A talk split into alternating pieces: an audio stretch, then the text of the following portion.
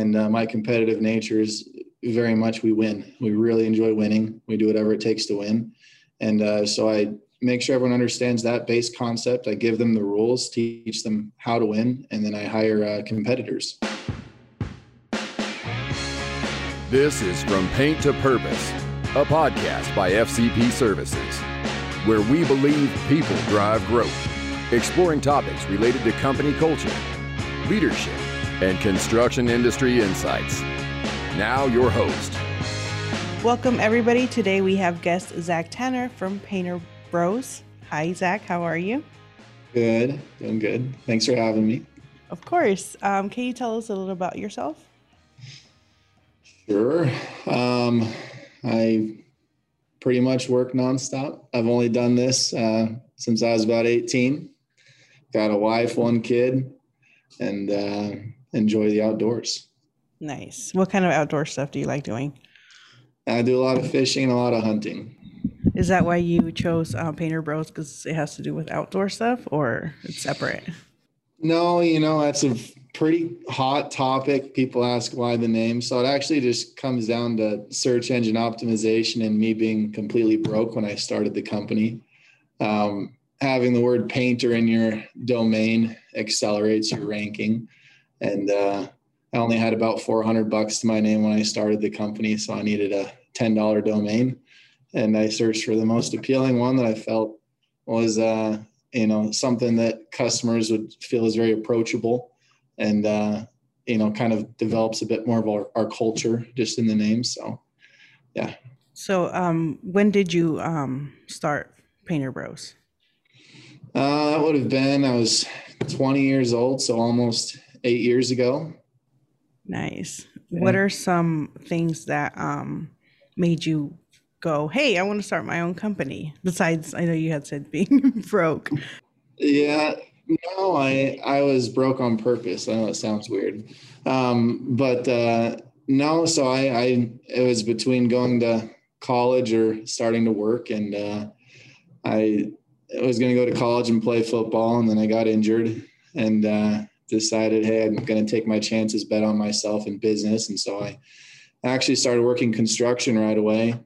And uh, when I was, I guess, 17, still in high school, after I realized I wasn't going to play football, so started working pretty hard and uh, started working with some people and learned how to paint. Painted for a few years, and um, I have a very competitive nature, and so I, I saw immediately an opportunity uh, for doing things better than they're currently being done and providing better service. And so I seized the opportunity and ran with it, and uh, yeah, worked out well. What are some of the steps that you took to prepare to start your own company? Hmm. Now you're making me really think back. That's uh feels like two lifetimes ago. Um I guess steps to prepare was uh, I had to figure out what my uh, value equation was going to be, why, why uh, I was going to have a unique business or something that customers were going to see value in, as well as employees were going to be able to look at what we're doing and say, "Yeah, I want to be a part of that." So identifying those those uh, key things was pretty big. Nice. What are some areas and um, when you first started the company where you succeeded, and then what are some that where you failed? oh, well, you you fail a hundred times before you find one way to succeed. So there's a lot more failure than there is success, which is why I think a lot of people don't make it. Um, but uh, I've always had a pretty serious work ethic. Some people might say it's over the top or too much, or my wife might say I'm a workaholic, um, or at least I was. But uh, dedication, I think you have to be willing to do whatever it takes whenever it's needed, whether it's on a weekend or an evening or whatever. I know the first two years in business, I don't think I took a day off. It was Monday through Sunday, eight days a week, nonstop, 30 hour days kind of thing. Um, but uh, that got me through just about everything else because where you miss on some ends, where you're missing on management or coaching people or, or uh, creating spreadsheets or pro formas, you put in the extra time to make up for it. And so as long as you're willing to put in that extra time, it'll typically offset your shortcomings, especially if you have no money. I know um, a lot of people say work balance is important and stuff, but in the beginning, obviously, you have to, you know, put in the work. Have you Yeah. been able to find that balance? Yes, yeah. So I, uh, my wife and I, we had our first kid about three years ago, and uh, that, that was kind of the wake up call to me, where it was like, okay, you know, what are you really working for? You know, it, it, figure it out, Zach. And so I looked at it and said, okay, let's restructure how we're doing things. And it was interesting at that point. It was actually a, a very different perspective where the company was more instead of built around, I'm going to do as much as I can. It was I'm going to set people up to do as much as they can and put everyone else in a winning position to grow. And so that was a pretty pivotal time. Tell me more about that. Yeah. So it was uh, me realizing I was doing too much, that I was the company uh, versus the company is about your people. Your people are kind of everything, right? And so uh, it was more putting people in winning positions and uh, not telling them what to do, but showing them how to do it. Um, I think was key, and uh, sticking with people is huge. I know there's a lot of turnover in employment as it is, but I, I try and stick it out with people. Um, I, I typically will let them quit before I quit on them. So even if they're struggling, you know, you don't you don't fire someone because they're struggling. You, you give them every opportunity, everything they they could ask for, and you leave it up to them. Because most of the time, when people see it through, that's when you see the biggest change, and that's when you see them actually take that next step and and take charge. Do you um, weave that into your company culture? Oh, absolutely. Absolutely. We're not a we're not a cutthroat one and done, one opportunity and you're out kind of company. We uh, understand people are human, and uh, no one starts running 100 miles an hour right out of the gates. Um, everyone starts somewhere, and we've all started at that base level position and worked our way up. And so we really understand that process, that growth cycle um, from start to finish, and I think that's helped a lot. What does growth look like to you? well, you could talk about a CAGR, your your compound annual growth rate, um, or you could talk about people. Um, I think they're two separate. One's numerical, and one's more, uh, I guess, the culture of your business. And so, uh, CAGR wise, we're we're doing fairly well. Um, but uh, I think the most impressive growth or the most satisfying growth is that of our our people watching our people grow from uh, whether it's painters that have worked for me for five or six years and the guys that are now running their own franchise, uh, mostly autonomously, um, which is really exciting. Um, I think I think I get much more joy out of that than seeing a, a number on the percentage of growth um, monetarily. So I, I really enjoy that. Um, how do you get your team to carry the vision of your you have for your company? I, it becomes their vision. You know, I, I don't uh, I don't micromanage people at all. Um, as people grow into management positions, I it it's it's somewhat of a game in a way where you have to play by the rules if you want to win. And uh, my competitive nature is very much we win. We really enjoy winning. We do whatever it takes to win. And uh, so I make sure everyone understands that base concept. I give them the rules, teach them how to win, and then I hire uh, competitors, people that really, really want to win, and they essentially create their own uh, vision of what winning looks like, and they run with it. And I don't, I don't do a whole lot of looking over people's shoulders. Um, you know, right out of the gates, you have to help a little bit, but I really like it when people can grow their own uh, win or their own game or however they're playing it and not be successful with it. Um, how did you end up um, working with FCP Services? Ooh, there's a guy you might you might know him. His name's Ronnie. Ronnie Martin. Yeah, Mr. Ronnie. Gosh, this had to have been five years ago, four, five years ago or so. Ronnie calls me up one day and uh, had this guy with this super thick accent, Southern accent. And I thought to myself, what the hell am I getting myself into? I, I don't know if I can trust this guy. Because, you know, you get some calls from, from random companies from time to time that are asking you to do stuff. And then they just stiff you on pay or whatever. And my, my company was more in the infancy stage back then. So we were, you know, a little bit uh, more fragile and so taking chances and hoping to get paid was a much bigger of a deal. And so somehow his Southern charm talked me into doing the first Walmart for him. And yeah, that was it. Mr. Ronnie. tell, can you tell me that, that story about giving you that Walmart? uh, I don't. I don't even remember exactly what it was. I just know I gave him a really hard time about making sure he was legitimate and making sure he was uh, going to do his end of it. I think I even bugged him about getting me a down payment, and I I told him I'm not going to touch anything unless you give me some money down, just because I don't trust it. And anyways, long story short, Ronnie Ronnie did. Uh, I'm I'm a tough person to convince. I'm I'm a tough salesman. You, you know the whole saying, you can't BS a BSer, and so I I I thought, okay, I think I can work with this guy because he did everything he said he was going to do, and then uh, we reciprocated that, and uh, kind of went from there.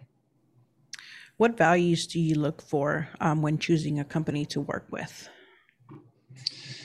Uh, if they do what they say they're going to do, I think it's the biggest one, which which really brings you down to the character and the culture of that company, and it really trickles down from the top, right? So if if all your employees they do what they say they're going to do, regardless of financial bearing or whatever, it means that they have character, they have pride in what they do, and and it's it, even if it's not written down on a piece of paper, if it was just said over the phone, because that's how we do business. Um, that's that's what we like to do. That's the best way to do it. Um, what are some good relationship advice that you can give between two companies? Relationship advice. it's kind of like a marriage, um, in a way. I mean, you're you're not always going to get along. You're not always going to win on every single job, right? The the idea is to provide something for the end user or the customer, and to work together to do so. You hope you make money doing it. At the end of the day, as a business owner, um, but at the end of the day, you know that you're not always going to make money, but you always need to provide that end result to the customer that they're expecting. So work it out that's the best thing to say. You agree to work it out. Um, what are some steps you take to make sure your customers are happy with your work? Oh man, we do pretty much anything. I mean, if our if our customers are if we get a you know any idea that they're unhappy or uncertain about quality or anything, we kind of have a pretty serious protocol where we drop what we're doing. We go take care of whatever needs to get taken care of. Um, and it's essentially, uh, we've got quite a few project managers. Um, so whoever's in charge of the job will drop what they're doing. If they need to jump on a plane, they jump on a plane same day. I know I've done it like once or twice too, just because I thought to myself, I should probably go get this taken care of. Um, but uh, yeah, but I'm assuming that because you trust your teams and you set them up for um, wins, you don't have to do it very often. No, few and far between. Few and far between. That's why we have the ability to drop what we're doing and go take care of it if and when they do happen. Right. And is that because of the culture you started? I think it's uh, the relationship that we have with our employees. Um, it really stems from setting a, an expectation, a very um, clear, defined expectation from the start of how business is to be conducted, how the job site's supposed to be handled. Um, as long as we do that, we train our guys extremely well on how to do that. And most of our guys that manage projects have painted for years or have done construction, hands on manual labor construction. So they've been the guy that they're now in charge of, which I think is critical um, because they know exactly what is going on on site. They get it, they understand the bigger picture. And so they have the ability to relay that expectation properly. It's not theoretical, it's it's actual, you know, and so that, that's that's a big deal for us. from your point of view, what are some struggles that have come up in the past year that you didn't imagine would happen? Are you talking about COVID 19?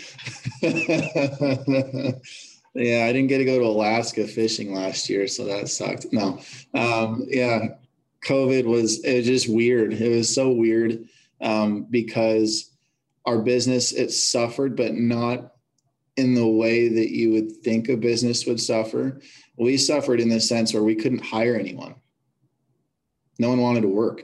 We had so we had more work than we'd ever had because you had a massive influx of cash into the economy, um, and people were spending it left and right. And uh, we just could not find people to work because of all the additional money that was being given for unemployment, and they had the bonus check thing they were doing um, so that was our biggest, biggest struggle was just finding people. So I was, I was out in the field. Most of our project managers were actually hands-on painting or, or doing work last year in the field just because we were so, so short staffed.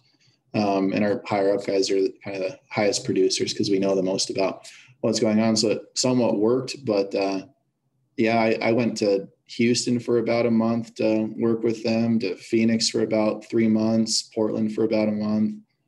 It, you know, just because no one wanted to work. It was it was weird. Has there been any new recruiting techniques that you've come up with that you're like, hey, that's actually worked and didn't think about before? Um, that's a good question. We've taken a little bit of a different approach where we've taken our some of our subcontractors and converted them from being independent to being a part of our organization, um, which is a pretty big deal.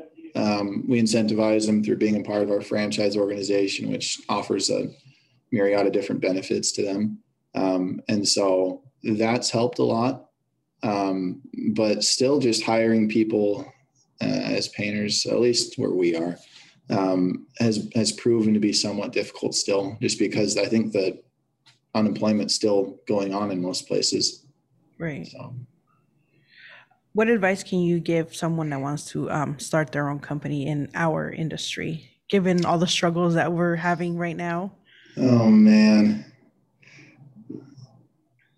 that's a great question. Mathematically, I don't know. I've looked back on it so many times because I have other people ask me that too. And mathematically starting your own business doesn't ever make sense.